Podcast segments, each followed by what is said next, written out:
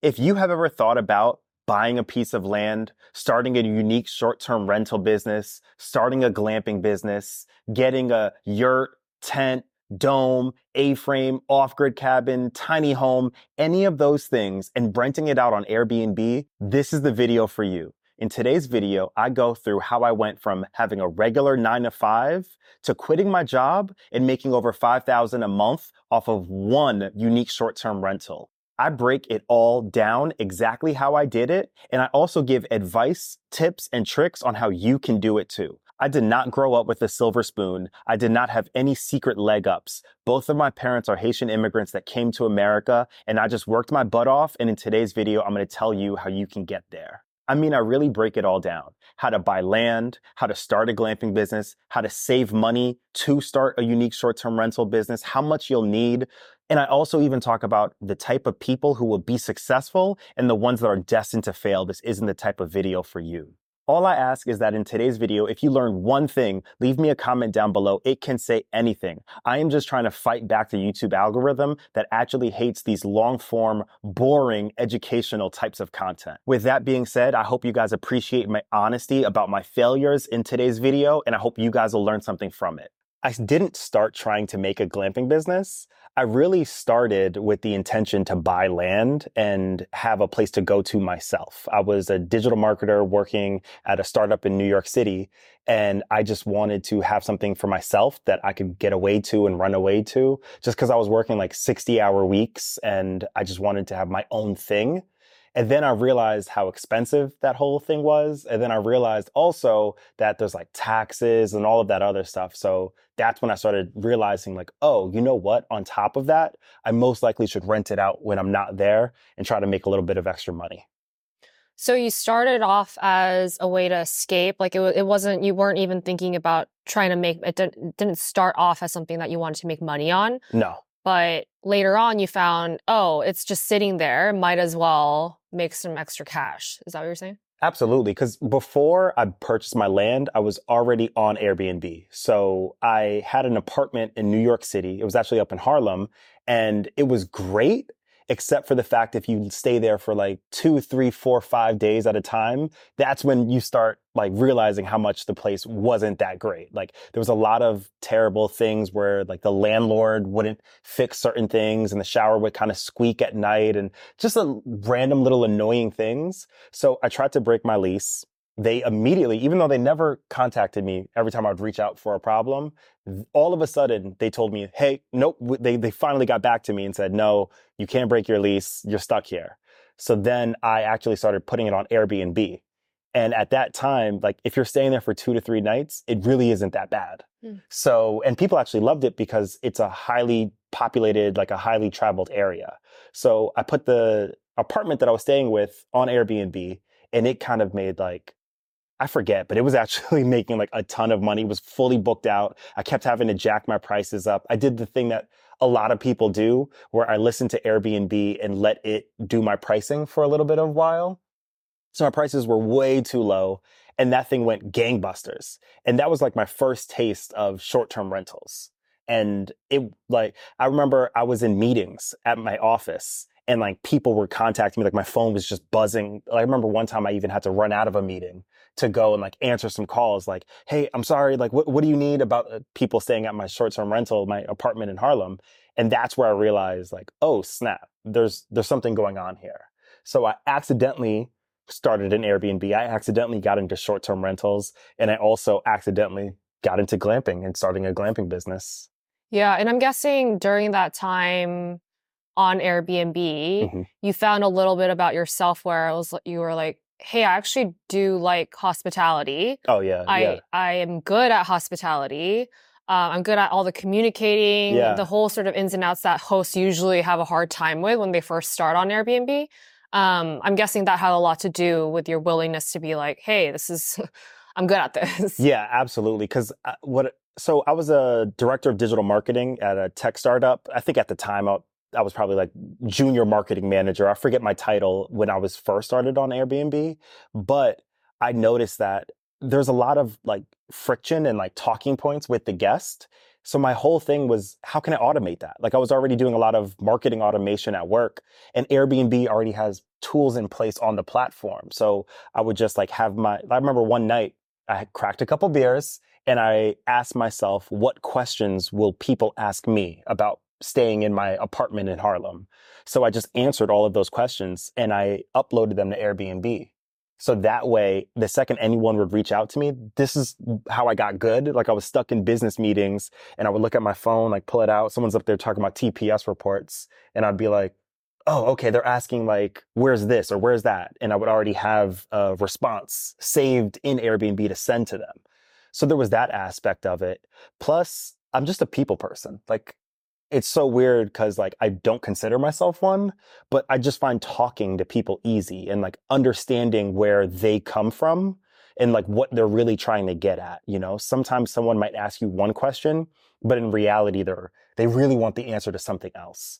So I just realized that I was good talking to people and enjoyed it, and it wasn't a burden for me. Uh, quick story: I had a friend of mine. He started an Airbnb in uh, Brooklyn, New York. And he very quickly realized that it wasn't for him. He just hated it. He got so annoyed because people were asking him like the smallest of questions and like contacting him all the time. And that's just par for the course. I mean, there's ways to mitigate that, but he was like having to deal with that. And I remember one time he had a closet and he was annoyed and he called me and he was just like, are people this annoying usually? And I'm like, yo, what happened? And he was just like, they keep asking me, like they're annoyed that there's no hangers in the closet. Like, you have a suitcase, right? Like, why do you need to unhang your stuff? You're only there for three days. Get in and get out. And I just told him, like, I don't know what you're talking about. I don't know why there's no hangers in the closet. And like, that's that's par for the course. So at that moment, that's when I realized, oh, there's people who are naturally good at this and naturally have the ability and the disposition for it. And there's people who, you know, just don't. And that's kind of how I knew, like, okay, this is something I can get into. Yeah. Talk to me a little bit more about that, the the difference between people who would do really good mm-hmm. in a glamping business mm-hmm. and people who they should kind of maybe not totally uh, prevent themselves from getting into it, but think twice, right? Yeah. Like, if I'm this type of personality, yeah. then you should think twice yeah. about getting into the glamping business. I'll say it a couple ways. If you are not a people person, and you don't, I don't mean you like are the coolest person at the party and you're bouncing around, but if you hate talking to humans, like in this day and age, a lot of people hate talking to people. If you don't enjoy that just naturally, it's not for you. It is for you, though, if you're the type of person. I remember one time I was in college and I got locked out of my apartment. I didn't have a dorm. I just had an apartment off campus or whatever. And I got locked out. After I got into my apartment, I went to Home Depot and I made four copies of my key. And I was like, I am never getting locked out again. So if that's the type of person that you are, where if something happens like negative and you instantly think of a way to make it never happen again, you will soar. On Airbnb, you will show, like soar with short-term rentals because it's all about fixing those little issues. And if you can do that a hundred times over, if you could put the kitchen utensils in an easier place for the guest, if you can make the check-in process easier, if you can make the process of them leaving you a good review after they stay at your space easier, those are the type of things that'll make you do good. Um, and then also there's the small things. You know, if you have a good taste for design and you have an eye for that, or you know someone that does, those things are helpful. If you're a builder, that's going to be really helpful if you want to get into unique short-term rentals, which I highly recommend. Um, you know, there's people from different professions that would make the most sense for sure. But I really think that almost anybody can do it if they choose to. Like, right. If it doesn't hurt you or pain you to, you know, interact with people and to problem solve and that type of stuff. Yeah, so that kind of goes to the idea of like disposition. I think you use mm-hmm. that word, mm-hmm. where if you have the tendency and you're willing to go uh, down that route and yeah. you're willing to kind of iterate on processes and be okay with failing a couple times and, and learning from those mistakes and keep going yeah. down that route, then you'll be fine. Yeah. But if you don't have that mindset of of a like sort of a growth mindset yeah. or or sort of that iterative mindset, you might be sort of setting yourself up for failure almost. You will absolutely hate it because you're just going to get so annoyed. Like, how dare this person? I, I, there's some times where people say, how dare this person ask me for this or that in my space?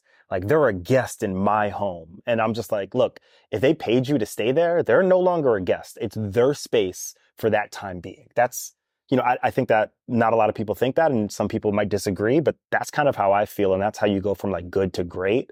And if you also just have like the heart for hospitality, a lot of people will get into it because they're like, I have a cool space, or I want to make money. And those are all great, you know? And for me personally, I want to bring people closer to nature, city folk into nature. Like, it's one of the reasons I do it. But if you don't have that hospitality heart, which is like a giving heart, which is the, let me check on that table heart, let me refill their Mountain Dew before they ask me to. If you don't have that heart, it's going to be difficult. You're going to be dead in the water, or you need to partner with somebody who does. Yeah. So I kind of want to talk about, mm-hmm. um, how, like, the financials of it.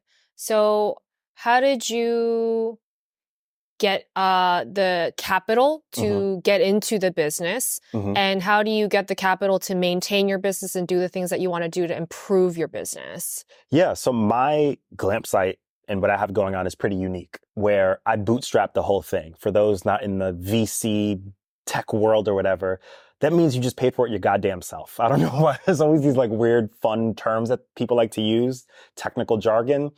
I basically paid for everything. Um, I didn't take out one single loan. I didn't um, borrow any money. I don't owe anything from for whatever. So, and I say that, first off, let me say, I don't come from wealth. Like, my parents are immigrants from Haiti. Um, I didn't know anybody in the space. Like, there was no, th- there's no secret leg up to how I did it. What I did do is, though, I had a goal, and I was working again at that job in New York City. Um, and I just saved every dollar, like every dollar. I was just saving up, saving up, knowing that this is my long-term goal that I'm working towards. So every dollar that I didn't have to spend went towards that. So that first Airbnb in Harlem, I was just saving my money there. I also was like living below my means, and I was just pocketing cash, pocketing cash, pocketing cash. So then when it was time to buy my land, I bought that outright. When it was time to buy the cabin kit that I purchased, I bought that outright. And I've been bootstrapping everything throughout the entirety of it. That's not to say that's the easiest path. Like, there are funding options that are, they're few and far between. Um, but I mean, shit, I'll be honest. Put it on your credit card. Like, if you have a high limit and you know what you're doing and you can be smart, you can do that. Or you can go get like a business loan. You can do that. I just knew when I first started, I was in like my mid twenties, and I knew I didn't trust myself getting a giant loan or having like eighty thousand of someone else's money in my bank account. Mm. I mean, luckily, you know, gladly my cabin, you know, everything that I did didn't cost eighty thousand. But I just wouldn't trust it. I, I was too scared. So how do you, when you were kind of stacking up your mm-hmm. cash, uh, how do you know when is the right time to pull the trigger, so to speak? Like, yeah. you could, I mean, there's not a limit to how much you can save, right? Like, you say, like, hey, I want to wait until I save up a million dollars and then I'm going to start my business. But you might be, I don't know, like, way older. Yeah. Um. So how do you know when to start and when's the right time? Because you also don't want to Um, prohibit, pre- prevent yourself from doing the right things mm-hmm. and, and having enough money to make the right decisions at the right time. Yeah. So I don't think there's ever a right time to start. You will always find something that will hold you back from starting. Yeah. And what in reality is just fear. You you don't want to fail, and you can't fail unless you start. So most people just hold themselves back. And the funnest part of all of this is the ideation. Like, when you're, oh, I'm envisioning this, and I'm this is going to be so great. Thinking, yeah. That is, that's the fun part. Um, so I think a lot of people honestly just get stuck there and die there.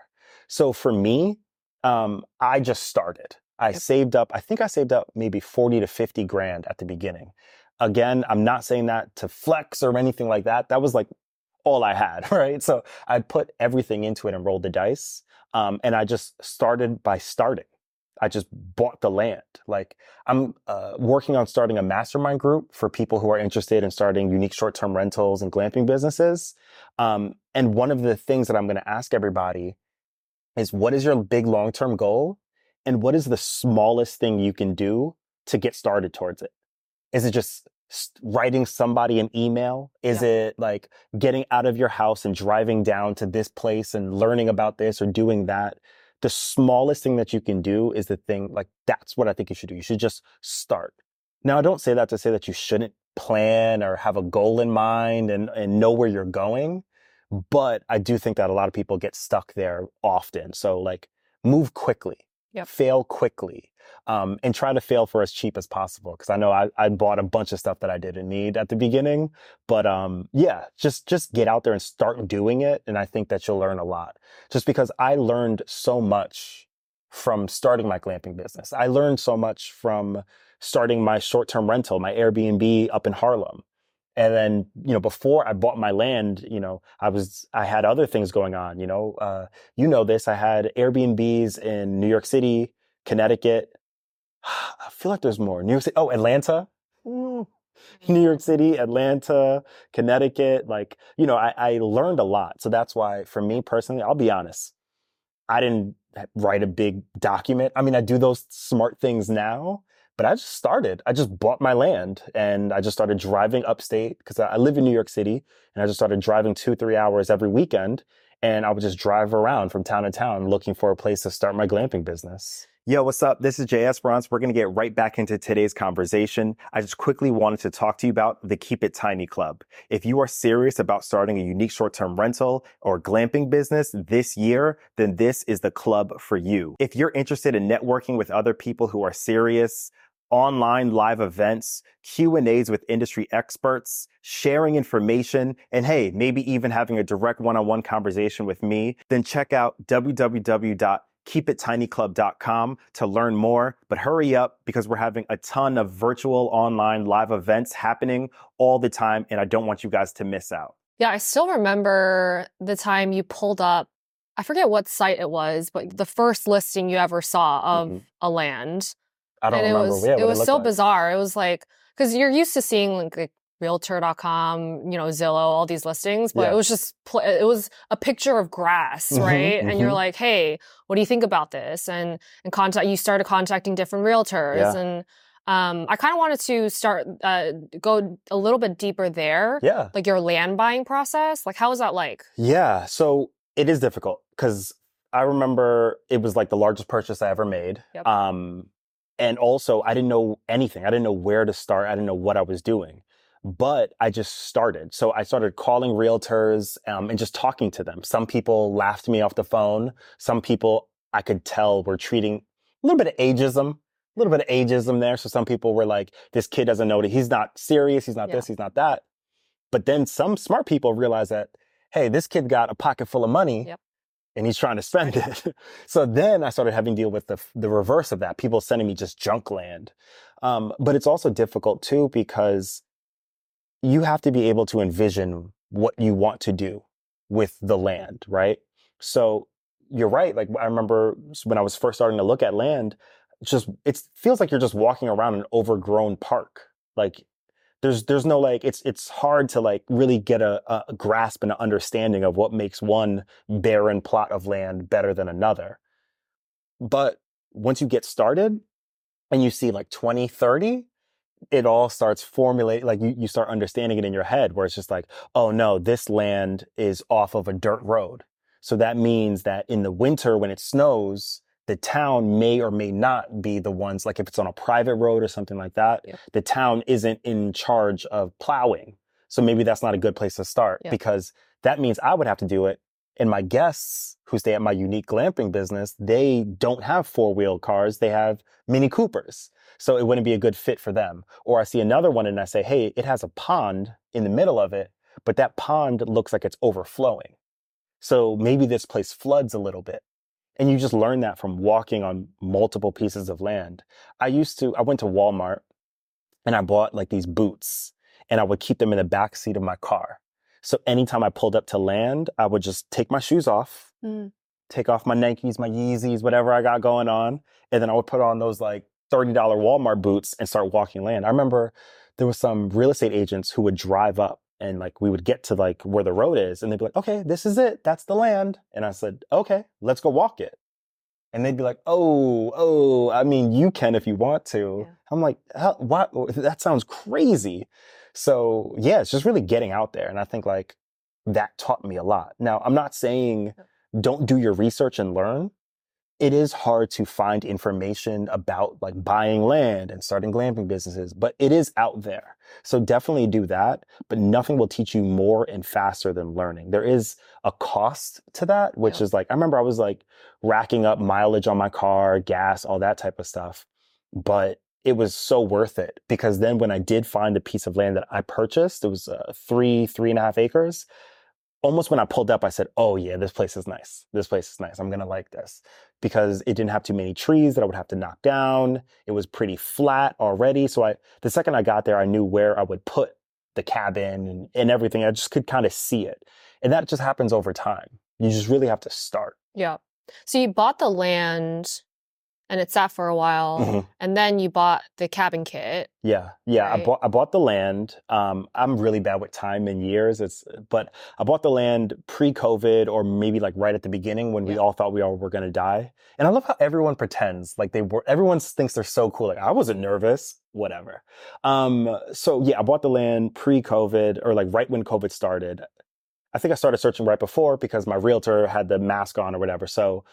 Um, and then I just sat on the land. And the reason being is I'm bootstrapping everything. So let me go make some more money and then I can build on it.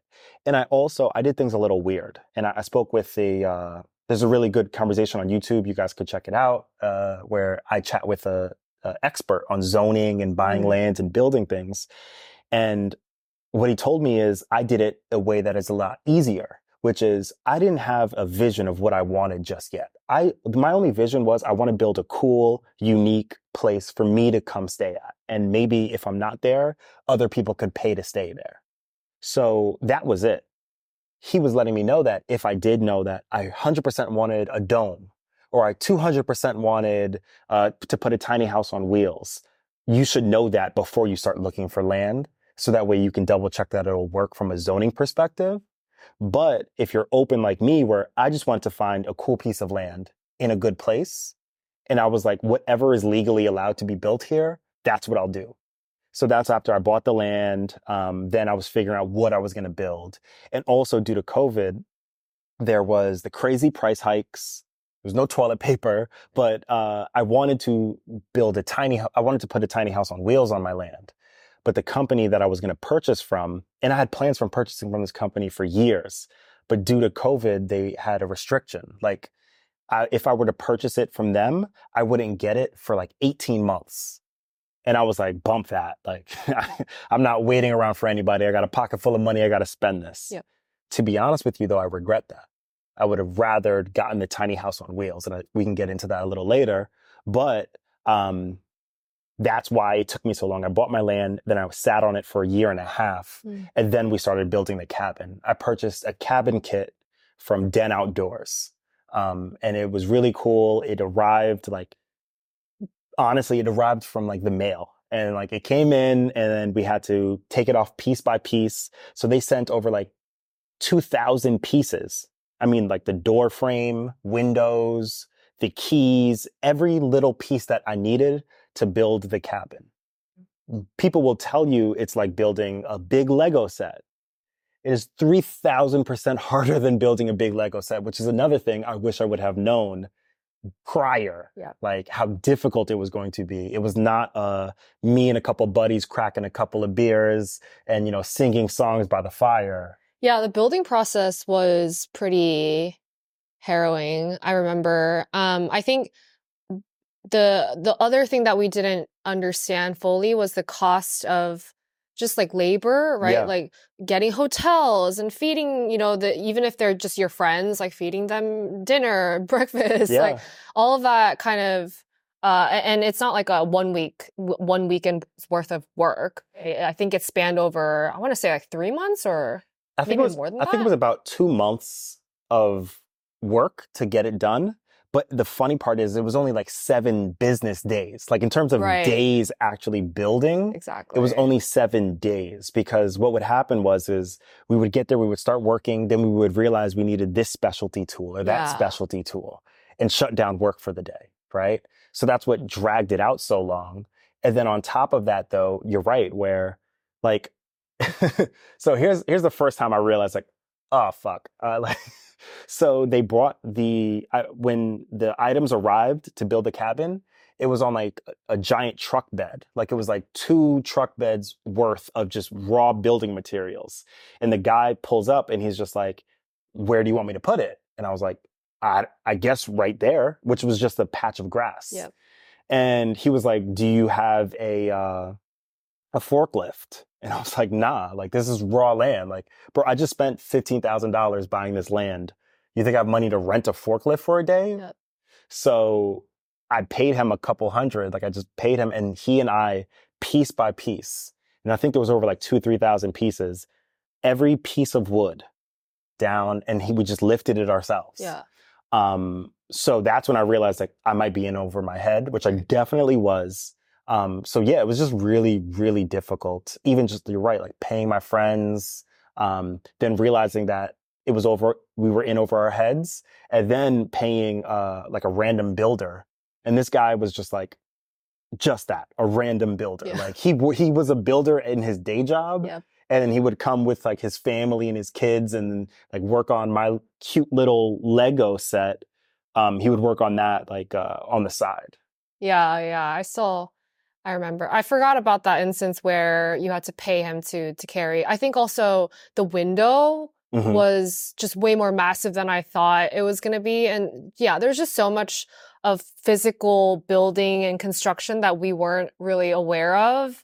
Uh, before getting into the project. Yeah, yeah. Um, and, and to be honest, that's why I personally don't recommend cabin kits, which is what I did. My yeah. cabin was a kit. I purchased it from Dan Outdoors. It arrived. You know, it was, uh, I'll say it's maybe like seventy percent as described or as sold, because, you know, it does look great. It does what I need it to do. That last thirty percent was the ease of putting it together and like how everything's just going to flow so smoothly. Yep. It was also supposed to be laser cut, which I I don't doubt it was, but every piece was supposed to fit smoothly.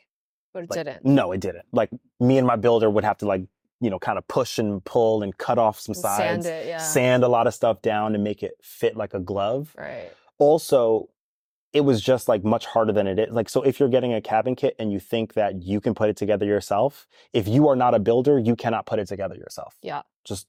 It's a great warning. Yeah. Like I know a lot of people are going to say, I'm handy as hell. Yeah. Like, I don't care. You're going to be in over your head, because even the time it took, like we would have to put tarps on the materials yeah. when we weren't there to make sure it didn't rain on it and that type of stuff. So it was like, yeah, it was crazy difficult to build. And the other reason that I would have rather get the tiny house on wheels is there's no build process. The second that the tiny house on wheels pulls up to your land, it's good to go. You just have to hook it up to your septic system or your black water tank. Um, to, you know, get all that, but you could just start using it. Rather with the build process, it just stretches and build. They always say this, it goes longer than you think it will, and it costs more than you think it will. Right. So. But that comes with its own problems. Like you mentioned, the septic system and all that, which mm-hmm. kind of goes to what I wanted to ask you about being off grid. Yeah. So you started this cabin fully off grid. Is mm-hmm. it still off grid? No, it is not. I had a dream of building what is called a mothership. Yeah. This is, again, like I was like pie in the sky. And for those that don't know, a mothership is a piece of land or a building or what have you that is self-sustainable. I wanted, you know, it to be completely off-grid. Um, I wanted the water to be rainwater coming out of the sky. I wanted the electricity to be solar.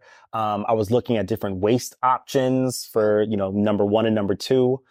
And then over time, I realized just how difficult it would be, because here, my cabin is in upstate New York. It's in the Catskills. And um, we get all four seasons. So with having all four seasons, it gets really, really hot in the summer and really, really cold in the winter. So just from a guest standpoint, I was just like, I have to get A C. Like at the, excuse me, at the very least, I needed A C, just because my cabin, it's the back window is just all one big window, yep. but there's only a small little window that actually opens. So it just got, it was so hot in there, like I was baking. And also with the giant back window that looks so nice on Instagram and Airbnb, it would just let the sun come in. And I felt sometimes like I was a bug. Like that, you know how kids like play with uh, the microscopes? Yeah, the microscopes yeah. and like burn bugs. I felt like I was the bug. Like, so um, that's why I was just like, I need A C. What does it take for me to get A C here? So I started looking into all of the options with yeah. solar. And I realized that for me to get A C at the cabin, because with heat, you could figure out heat. You could burn wood. Like, you can figure it out, right? But with A C, for me to get enough electricity from the sun, from from from the thing that God gave us to give us electricity, it would cost me so much that I might as well get the upside of putting in like Sure Power. So I actually ended up paying, I believe, about ten to thirteen grand extra, like afterwards. Like, I think the cabin was already up on Airbnb, or maybe it was like right about to go up on Airbnb, but it was like one of the last big things that I ended up paying for out of pocket. And again, I paid for everything out of pocket, and I, I'm not a high earner and all that type of stuff. I was just like constantly saving up for like this little thing of mine. Yeah. So that was the last one, last sort of big purchase or big investment you put into this business. Yeah. That, and then the road. Ah, the road. Yeah. Yeah. Yeah. The gravel road. So I paid, uh, I don't want to be mean, uh, but I paid a guy, let me say that, a uh, thousand bucks to fix my, to, to put in a gravel road for me. And he was just some guy off the street. Uh, I'll just say this. He would scratch his necks and things like that. Like, he was a little tweaky, little. Yeah. So he was just like, yeah, I could do it. No problem, bro. Easy peasy. Okay. And me not having people, like, I'm a city boy through and through. So I've never dealt with gravel roads before. I don't know anybody who has. I didn't have that information readily available to me to realize that he was giving me a stupid, crazy price, a price so low that I should have known it's not going to work out. Right. Um, so I paid him a thousand dollars to do it. Of course, like the first time it rained, like the, the road was trashed. Yeah. So then I paid an extra five grand to somebody to do it the right way. Um, so yeah, like near the end of it all, that's like what, seventeen grand, yeah. Like on top of everything to get started. Yeah. Yeah. And I think that kind of connects to the whole, um, the trouble you went through in finding the right people. Mm-hmm. Uh, talk me through kind of that process, right? Like, you keep talking about how you find this, you know, day laborer, yeah, or this builder, or, you know, like, how did you find them? Yeah. I think that people aren't as, don't show as much ingenuity as they should. Okay. So I didn't know anybody, and I didn't know anybody that lived in that town. Yeah. I was on like Facebook Marketplace. Um, I was talking to people at the local gas station. Wow. One of the best builders, and I still work with this guy to this day. I met him while I was like at the gas station. And um, I had a, a Mustang Mach-E at the time, and they all were just like, what the hell is this E V Mustang, whatever? And I was just talking to them, right? And so now you have this like twenty some odd year old black guy who lives in New York City, and these like forty to fifty year old white rural guys. And we all were just talking about cars like men do, right? So like we were just chit-chatting about cars. And then I got in my car and I was leaving, and I pulled away a little bit. Then I said to myself, wait a minute, you just made a connection here. So I drove back and I asked them, hey, does anybody here know anybody who is uh, who has, I forget the exact tool that is needed, but I think it was a tractor or something along those lines. Everything is a tractor to me. Um, but I did some research. I knew what I did need. And I said, hey, I'm, you know, I need a road put in. I need a gravel road put in. Does anybody know anybody? And all of them were just pointed down at this one guy. So he was the guy that I needed to talk to. And wow. I've been working with him ever since. Hmm. Yeah. That's fascinating. Um... Yeah, because I, I remember there were a lot of trial and errors, mm-hmm, happening throughout sort of, um, do you kind of calculate that cost into, you know, this the, the business? Like, oh, I'm going to screw up a couple contractors. Yeah. Like, I'm going to meet, you know, a couple, yeah, you know, not so great contractors. Like, do you do you kind of write that in your your budgeting process? So I call it the stupid tax. And you can't get away from it. If you're just starting off, you're going to pay the stupid tax. Yep. So one way of paying it is like buying, like, again, uh, ladies or fellas, or if you have a significant other who's very handy, if you're building something, you go to Home Depot two, three times. Yeah. And every time you walk out of Home Depot, you say, I got what I needed, right? I, but you you got the wrong paint, you yeah. got the wrong this, you got the wrong that, and you can't return it because you already opened it and used some. That is the stupid tax. So I kind of just factor that in. Like, I don't know what I'm doing. I want to chase my goal. I want to chase my dream. I have to pay the stupid tax. Yep. I want to say, though, you know, that was four or five years ago. You don't have to do that anymore. Like, that is literally the reason why I started Keep It Tiny. Yeah. To make people not have to pay the stupid tax that I paid. Like, I already yeah. paid it. You don't have to. Yeah, yeah. There's a lot of value in just like learning from what other people went through, and then just being like, "Oh, I'm gonna avoid those Yeah, pitfalls," absolutely. and then just go the straight, uh, straight and narrow. Yeah, my barber when I was a kid, he would always say, "Each one, teach one." Mm. So at, once you learn something, you can pass it on to the next person, and it doesn't cost you a thing. Yeah. So I always hate people who gatekeep information. Like I never want to try to be that person. Right. And that's why I'm free with my information. And even the, the icky parts, like people don't talk about money. Mm. And I hate that. Because the only people who don't talk about money are rich people. You notice that? So like, I'm not a rich person. So I do, like, I ask the price yeah. on things. I want to know how much does it actually cost to do this or that, which is why I keep saying the numbers of how much each thing in my process was. Right. Because I want people to be able to like write that down. Like, oh, I didn't know it would cost this or that. Mm. Yeah. yeah, that makes sense. So you kind of, uh, so you built it all, and then you put in the electricity, you put in the road, you launch it. Mm-hmm. Um, but obviously there's a whole thing that goes behind lo- like launching and also maintaining the property and mm-hmm. running an Airbnb business. Yeah. Um, how did that go? Like, did you have to set up new processes or just do the same thing that you did with your... Uh, the New York City Airbnb, like how did that go? It's absolute, like running a one bedroom apartment in Harlem and running uh, three acres of land in the Catskills. Yep. It's much different. And there's no like rule book, there's no game plan for it. Yeah. So I kind of had to like stumble and learn it a lot. I mean, I remember at the beginning, so I got three acres of land. I've never cut grass before in my life, but I saw like King of the Hill, like which is this T V show growing up. That, you know, you get a push mower and you just start walking. So here I am with a push mower that I just bought from Best Buy, and I'm walking around and I'm like getting nowhere fast. Like it's three hours into me pushing this mower yeah. and I'm like, all right, I don't know what's going on. So that's what I would tell people. Like the biggest tip or advice is what, learn what the proper tool is for the job and get it. If you want to do the job good, you will need the proper tools. It's kind of like, you know, if you want to get something done, go get the right person to do it. If you're going to yep. do it yourself, learn what the proper tools are and then implement that and go get that. So that's what I had to learn a lot. And then also try to build a team. So my team with my site, you know, I call them a team. I doubt they call themselves my team or a team. But what it is, is like I have this, uh, these two people who handle the cleaning, and I also have a handyman who does the grass, plows if it snows, okay. handles all of that type of stuff. So, um, yeah, that's like my, my duo, my tag team right there. And they essentially allow me to run my glamp site from two, three hours away. Mm. Yeah. I guess like, I'm, I'm curious if, uh, you ran into any hardships throughout that process of setting it up? Like, what are specific problems you ran into while you were trying to set up your team or yeah. or, or do any of the Airbnb stuff? I mean, I remember when I ran out of money. So, like, there was that because I bootstrapped it. You know, there was running out of money. Um, there was working with the wrong team. Like, the only way to know if somebody's good is to put them in the game. Yeah. Um, I mean, sure, you could try to size them up prior, but, you know, so I would have cleaners who like wouldn't show up. Um, I remember one of the most difficult things for me was my cleaners who said they would do something, didn't. And I had a guest coming in soon.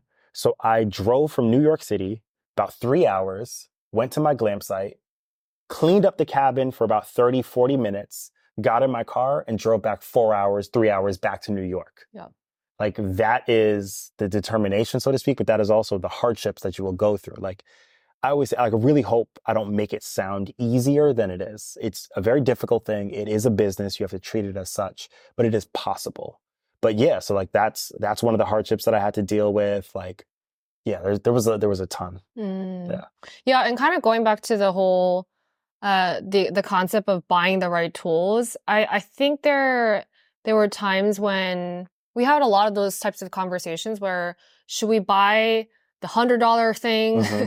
to save us some money and just like hold us down for this specific problem? Mm-hmm. Or should we go all in at the five hundred dollars thing that we know is the right thing to buy, but it's really expensive? Yeah. How do you go about that sort of trade-off process? Like, obviously that's case by case. You, mm-hmm. you did different things in each uh, each case, but how did you determine what the right thing to do was at that time? Yeah, you just have to go with your gut. Um, but I will say don't be cheap.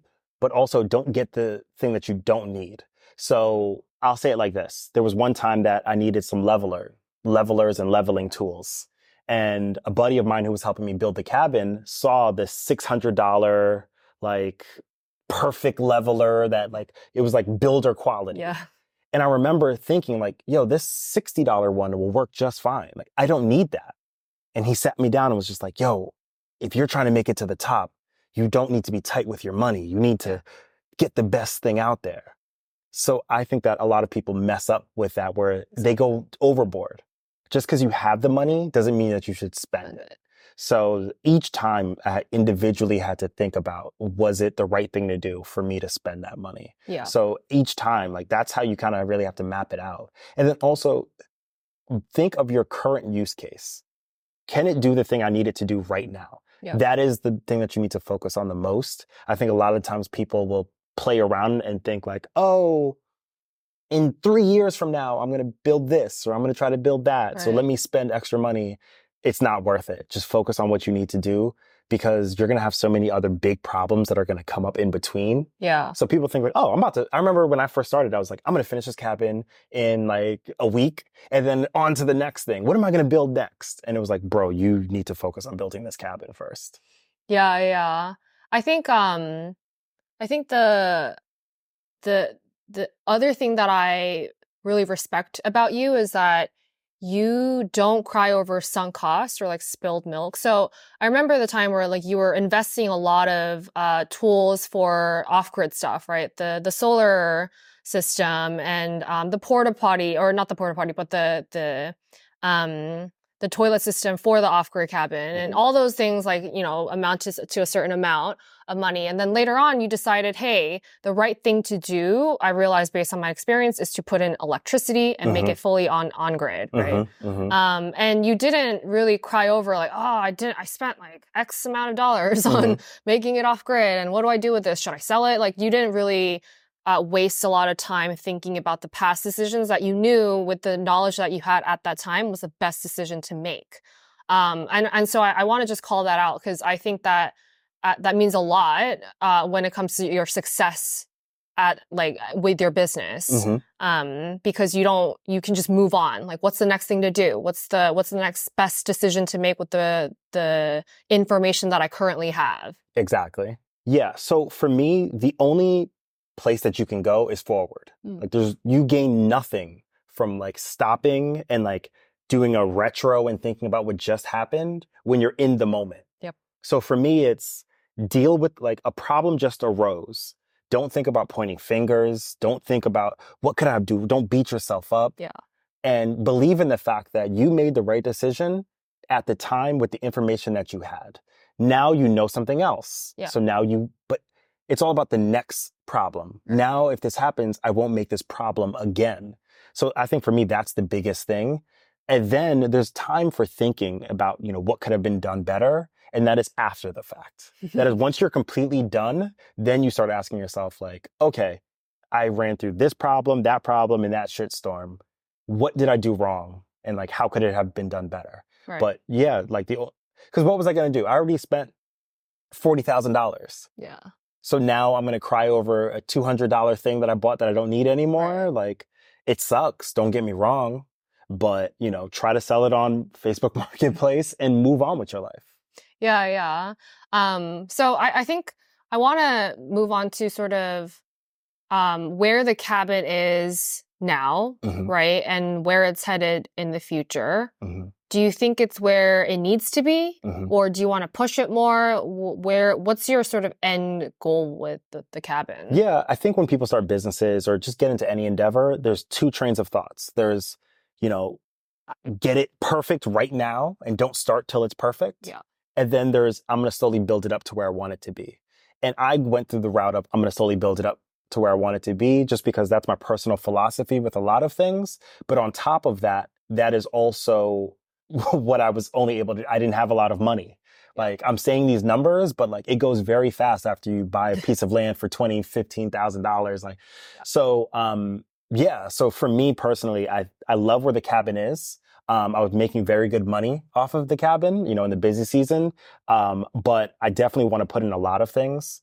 Um, one of the biggest things I want to put in is to lean is a, a hot tub, and I want to put in a hot tub to lean into that unique experience. Yep. This isn't something that you normally see at, you know, off grid, or, or my cabin isn't off grid anymore, but like cabins in the woods, like having a hot tub and having this or that. Like, I want to lean more into the unique aspect of it. And like, if I don't know, my lawyers will probably kill me, but like, if I could do axe throwing, like, that'd be awesome. Yeah.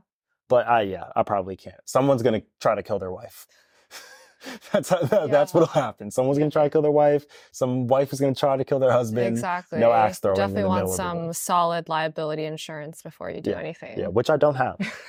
Yeah, I mean, that we could talk about that as well. Like the the business side of things, where you need to shore things up a bit more before you start expanding it. Mm-hmm. Um, I guess I, I wonder if that's also the reason why you don't really explicitly push your cabin on YouTube or any other channels that you have.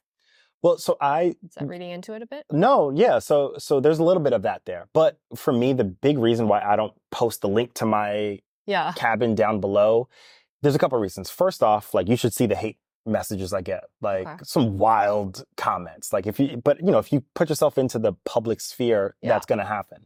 For sure. Um, but on top of that, I'm nervous that, like, someone is going to try to, like, dox me, or people are going to... I, I record videos of me walking up and down my cabin. Yeah. Like on my YouTube channel. So like people will know where everything's at. Like, this is where I store this and this is where I store that. But then on top of that, short-term rentals and unique, unique glamping businesses, you really can't support it from Hawaii. Like, if you aren't within driving range of the Catskill Mountains, then you're kind of not in my, like, I can't really promote my business to you. Like oh, you would go to a glamp site. I personally believe most people go to glamp sites one, two, three hours away from where they currently live. Yeah. You don't like fly across exactly. the country to go stay in a tent in a state that you don't live in. Yeah.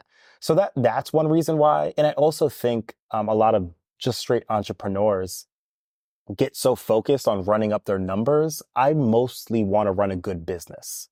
So yeah, I have a lot of people on YouTube who watch my content, but how many of them will truly convert to staying at my cabin? Yeah. Probably a small amount. Exactly. So for me, it's not worth the risk of having one of the people that leave me, like, you know, racist or a-holy comments yeah. to give them the ability to see where I am. Ah, I see what you're saying. Yeah, yeah. So it's a little bit too, uh, you feel like you're giving too much information for what, what could be very little upside, essentially. Yeah, yeah. That, and then also I promote it in channels that work for it. Make it yeah. Like, if you wanted to sell skateboards, would you go into a bakery and say, like, I'm selling skateboards outside? Or would you go to a skate park or a Monster Energy convention? I yeah. don't know, right? But like, so sell to the people who will actually purchase or use your product. I I think a lot of people just like start from marketing wise, they just yell out loud. Yeah. And it, they think the, the more people that hear me, the better. And that isn't always the case. Like, wouldn't it be better to just talk to somebody or whisper to the yeah. right person? So I think a lot of people yell in a crowded room rather than find someone who's really interested in what you have going on yeah. and just talk to them. So that's how I choose to market my mm. businesses. Yeah, it's it's much more of like a targeted marketing, and, and kind of aligns with your digital marketing experience. It's kind of like running Facebook ads to everyone in the world versus like, hey, exactly, I'm, I'm targeting yeah. people who live in New York or yeah. in the city. Go find like a warm or hot lead. Yeah, yeah. Exactly. Um, so... What would you kind of, uh, just trying to get a sense of anyone who's trying to start a glamping business mm-hmm. and who's about like on the cusp and kind of like where you are, where they're stacking up cash, they're they're mm-hmm. saving up to do what they want to do. Mm-hmm. Um, what's one advice you would give them? Maybe a couple advices, uh, but mm-hmm. anything you would say to these folks uh, before they start their glamping business? Yeah, I mean, the, I would say don't be scared. Mm. Just start. I would say that you don't have to own land to start a glamping business. Um, I a friend of mine, Nick, he has a glamp site called My Friend's Place, and I, that's like a really awesome name for a glamp site. You know, my, I'm going to my friend's place. He doesn't own the land. He partnered up with somebody who had land that was open to, you know, leasing it to him. Yeah. Um, so there's so many ways to start this. You don't have to go get a hundred thousand dollar loan mm. to get in the game. Um, if you or a loved one have space in their backyard, pitch a tent, figure it out. The worst that'll happen is you'll, you know, the town will tell you to stop. Yeah. That doesn't kill you. And that gives you a ton of experience.